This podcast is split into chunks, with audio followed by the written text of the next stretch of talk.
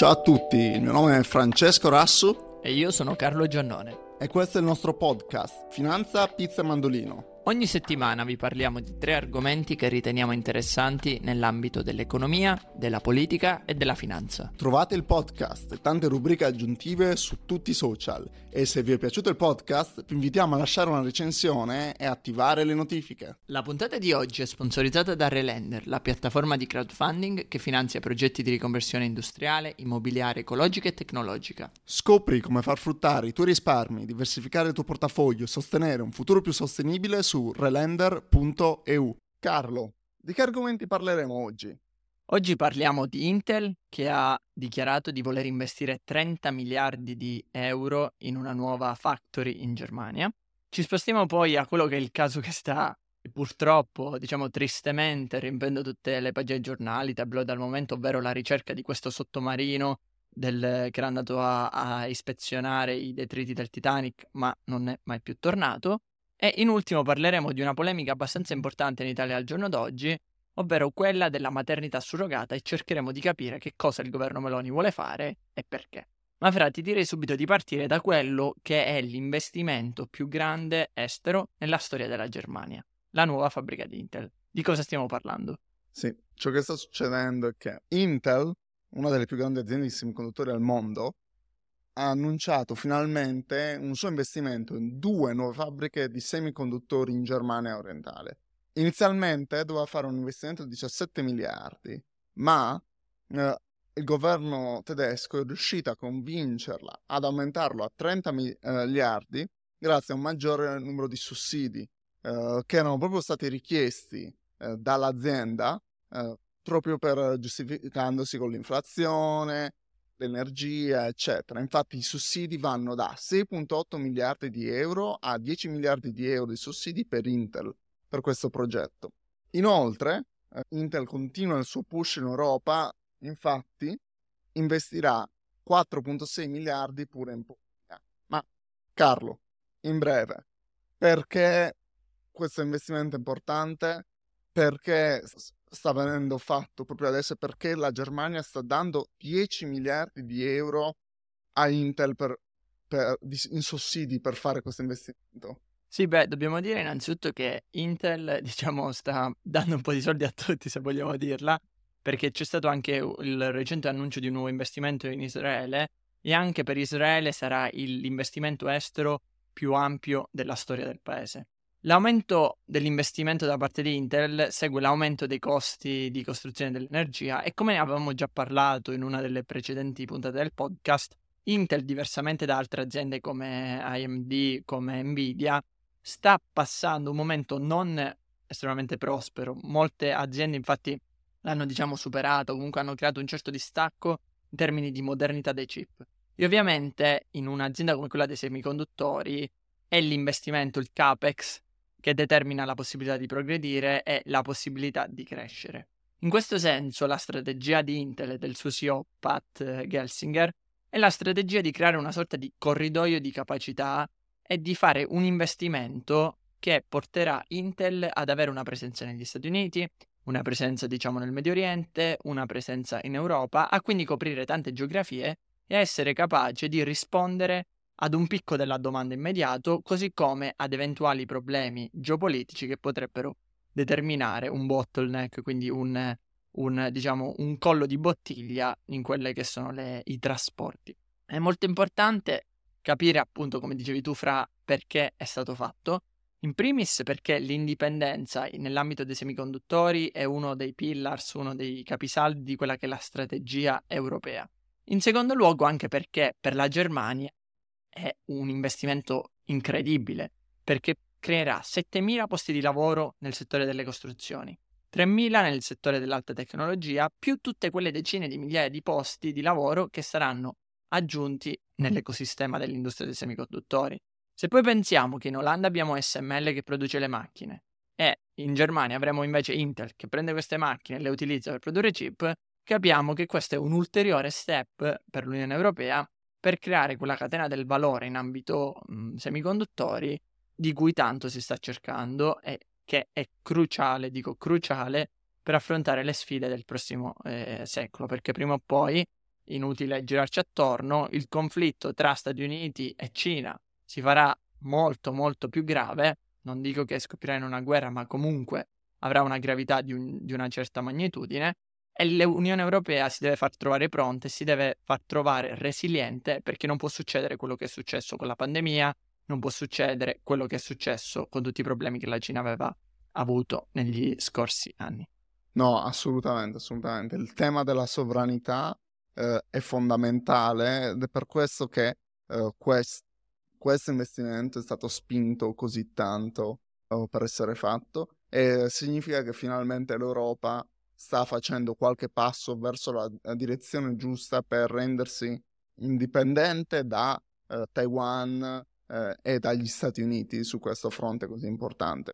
Diciamo anche e che, una... diciamo anche fra, scusami se ti interrompo, che comunque Intel è un'azienda americana, quindi sì, è vero il, il concetto dell'indipendenza, ovviamente però si andrà verso una reale indipendenza quando non avremo più Intel, l'azienda americana che va a investire in Europa, ma avremo l'azienda europea, come ad esempio eh, eh, STM, che produce semiconduttori in Europa, azienda 100% europea. Quella sarà la vera indipendenza a cui la Commissione vuole puntare. Chiaramente, però questo inizia a creare il cosiddetto know-how, le capacità e crea l'ecosistema. E poi va detto che un altro punto importante perché questa fabbrica sarà piazzata in Est-Europa che è sempre stato il sud Italia della Germania, solo integrato in maniera molto meglio del nostro sud Italia, eh, e quindi eh, si tratta di un altro punto positivo per la Germania. Ma andando un pochino più a sud eh, della Sardegna, eh, o meglio, più in profondità, eh, parliamo della ricerca al sottomarino che sta prendendo il mondo. Ma cosa sta succedendo? Il Titan, un sommergibile eh, progettato per raggiungere profondità di 4.000 metri, è andato disperso durante una missione per studiare i resti del Titanic, che come il Titanic si trova a qualcosa come 3.600 metri eh, di profondità e questo veicolo uh, ha circa 96 ore di aria in caso di emergenza. Diciamo che adesso mentre registriamo questo podcast, quelle 96 ore sono finite, quindi non sappiamo esattamente qual è la fine dell'equipaggio, però non credo particolarmente rosea, sfortunatamente. Ciò che è successo è che questo veicolo ha perso tutte le comunicazioni con la nave madre in superficie circa un'ora e 45 minuti dopo l'inizio. Carlo, perché stiamo parlando di un sommergibile che va in avaria eh, perché ne stanno parlando in tutto il mondo? Qual è la motivazione perché è andato così alla ribalta questo argomento? Sì, diciamo che eh, diciamo è andato così alla ribalta perché non ci sono delle persone comuni come, come noi all'interno di questa nave, nell'immaginario collettivo, perché c'è il fondatore di un gruppo di investimenti, Action Group, c'è un esperto marittimo francese, c'è il CEO di questa azienda c'è il fondatore di Ocean Gate, c'è una delle persone più influenti e ricche del Pakistan. Ed è infatti proprio questa la polemica che è sorta negli ultimi giorni in tutti i telegiornali internazionali e in tutti anche tra gli opinionisti. Pochi giorni fa, eh, al largo della Grecia, moltissimi migranti sono morti, la nave è affondata, se ne è parlato una o due ore nei telegiornali e poi la notizia è stata archiviata. Di questo Titan invece si parla da giorni e giorni e giorni e giorni. Questo Titan, come ha detto Francesco, era stato appunto pensato per studiare i resti del Titanic e questi, diciamo, viaggi del Titan erano viaggi abbastanza usuali perché erano viaggi charter al relitto del Titanic per circa 250.000 dollari per persona. Capiamo quindi subito una tipologia di viaggio che non è accessibile a tutti. E questa, diciamo, questa avventura è sempre andata bene perché ovviamente il sottomarino aveva una tecnologia all'avanguardia che permetteva di esplorare queste profondità, ma che allo stesso tempo permetteva comunque di eh, tenere una certa sicurezza. Ora, quali sono stati i problemi del Titan? Dal momento che questa missione sta andando come sta andando e mentre parliamo mi arriva una, la notifica del Corriere della Sera che le ore, eh, che come anche ha detto Francesco, le ore eh, di autonomia in caso di emergenza sono terminate, si iniziano a trovare dei residui del sottomarino accanto, ovviamente questo crea un problema più grande, ovvero la sicurezza e la regolamentazione delle operazioni sottomarine. Il fondatore di questa azienda ha affermato che la sicurezza è una perdita di tempo. Sono quasi certo che cambierebbe idea in questo momento. Ma fra quali sono gli effetti della perdita del Titan e della possibile, oserei dire probabile, di partita dei suoi ospiti? Gli effetti nel grande schema delle cose probabilmente non saranno rilevanti per quanto riguarda, diciamo, eh, l'esplorazione sottomarina, nel senso, quello che potrà portare alla luce la, uh, il bisogno di uh, una maggiore regolamentazione dell'industria di questi sommergibili commerciali e in generale eh, diciamo che potrà avere implicazioni a lungo termine da un certo punto di vista positivo perché, eh, positive perché aiuterà proprio eh, a aumentare la sicurezza in questo tipo di operazioni, però allo stesso tempo dobbiamo, dobbiamo ricordare che comunque si trattano di operazioni molto importanti perché la nostra conoscenza dei eh, fondali marini a, a quella eh, profondità eh, leggevo che si può dire pure che sia inferiore alla nostra conoscenza del suolo lunare. Eh, quindi tutte queste possibilità di esplorare a quei livelli di profondità sono estremamente importanti da un punto di vista eh, scientifico. Quindi, per riassumere, questo episodio ha portato una maggiore attenzione sulle esplorazioni su queste esplorazioni uh, a profondità immense, uh, porterà probabilmente a una maggiore regolamentazione, una maggiore sicurezza e in generale ci ricorda ancora una volta che uh, quanto sia importante la differenza tra dei nulla tenenti che sono in difficoltà e dei miliardari che sono in difficoltà. Come Carlo vi dice in ogni puntata, Purtroppo viviamo in un mondo in cui i ricchi ottengono tutto e i poveri vengono lasciati ai margini. Ma parlando appunto di regolamentazione, fra molto interessante quello che sta succedendo in Italia, molto interessante come argomento di cui parlare, molto triste per tante persone. Perché quello che sta succedendo è una polemica innescata dal governo Meloni che si sta trasformando in possibile legge sulla maternità surrogata. Fra, ci spieghi brevemente in parole semplici, anche se so che a te viene molto difficile, cos'è la maternità surrogata? La maternità surrogata è un percorso di fecondazione assistita nel quale una donna porta avanti una gravidanza per un'altra persona. Normalmente questo tipo di percorso viene intrapreso da genitori intenzionali che possono essere coppie omosessuali o eterosessuali o persone simili. Si stima che in Italia questo fenomeno eh, includa un centinaio di atti di nascita e diciamo sette coppie su dieci sono eterosessuali mentre il resto sono o omosessuali o single. Però come funziona questa? La maternità surrogata tradizionale prevede l'inseminazione artificiale dell'ovulo della donna che porterà avanti la gravidanza, mentre in quella gestaz- gestazionale viene inserito nell'utero della donna un embrione realizzato in vitro. Ma qual è il punto di tutto ciò? Che la Meloni sta spingendo per non ban- bannare la maternità surrogata in Italia, che ciò già avviene, ma ciò che vuole fare la Meloni è quello di bannare le coppie i, le, i cittadini italiani da usufruire della maturità surrogata pure all'estero. Ma Carlo, ci puoi parlare un pochino di più uh, di esattamente cosa vuole fare la Meloni e comunque quali, perché, cosa spinge eh, il governo Meloni e eh, Fratelli d'Italia a portare avanti eh, questa misura? Sì, per dirlo in parole semplici quello che ha detto Francesco, basta pensare a Firenze e a Febe, eh, Febe decide di eh, portare in grembo, diciamo, il, il, bambino di un'altra coppia, la coppia paga Febe e in cambio ottiene, diciamo, il bambino, quindi avrà, avrà un figlio, cosa che magari non gli era possibile per motivi di infertilità o per altre ragioni di, di ampia natura.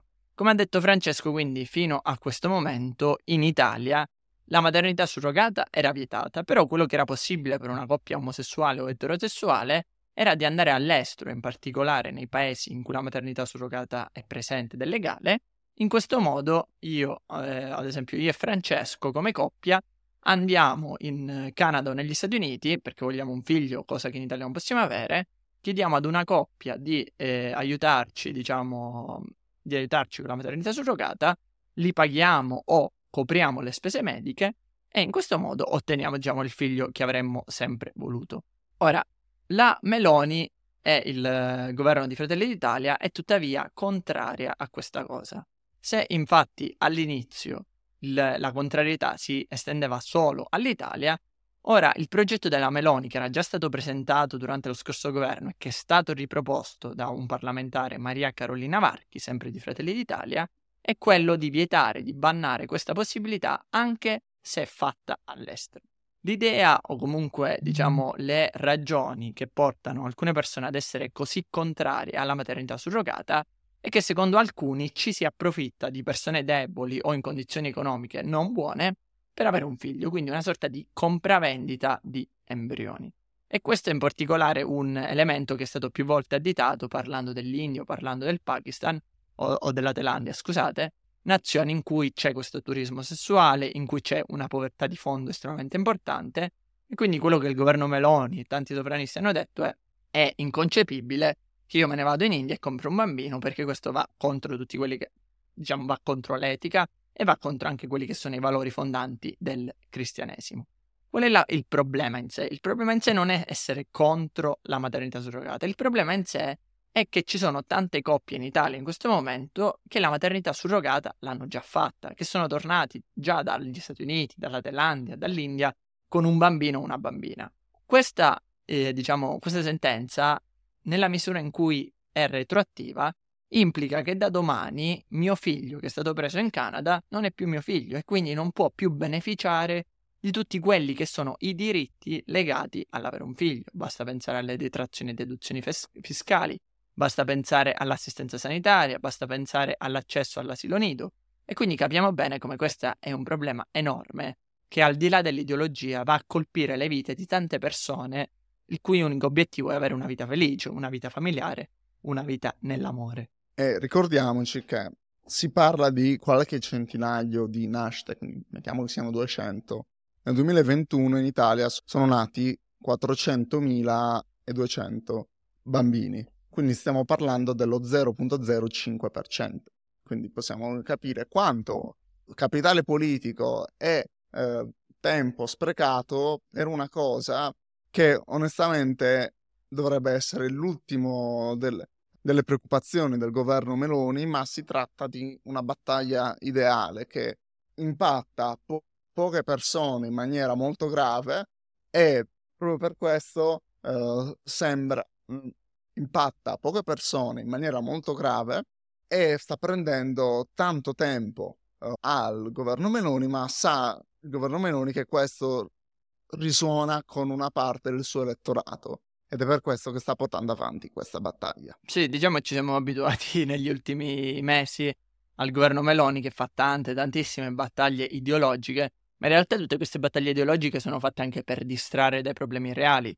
Basta pensare alla ratifica eh, del meccanismo economico di stabilità del MES. La Meloni ha detto per 10-15 anni no, è una vergogna. L'altro ieri Giorgetti lo ha ratificato. E così tante altre decisioni che per la Meloni erano una vergogna sono state ratificate o approvate negli scorsi mesi. Ma ovviamente se l'elettorato è occupato a parlare di fecondazione eterologa, specialmente quello che mi stupisce sono i giornalisti, perché sono i giornalisti a parlarne così tanto senza poi parlare di quelli che sono i reali problemi economici, geopolitici che la Meloni sta portando avanti. E quindi, come sempre, ci troviamo in un paese triste, in un paese in cui il gossip supera quello che è il futuro. Con questa nota ci lasciamo, grazie mille come sempre per averci seguito, vi aspettiamo numerosi sui nostri social e sui nostri canali e non dimenticate di lasciare una recensione e un like al podcast. Ciao a tutti!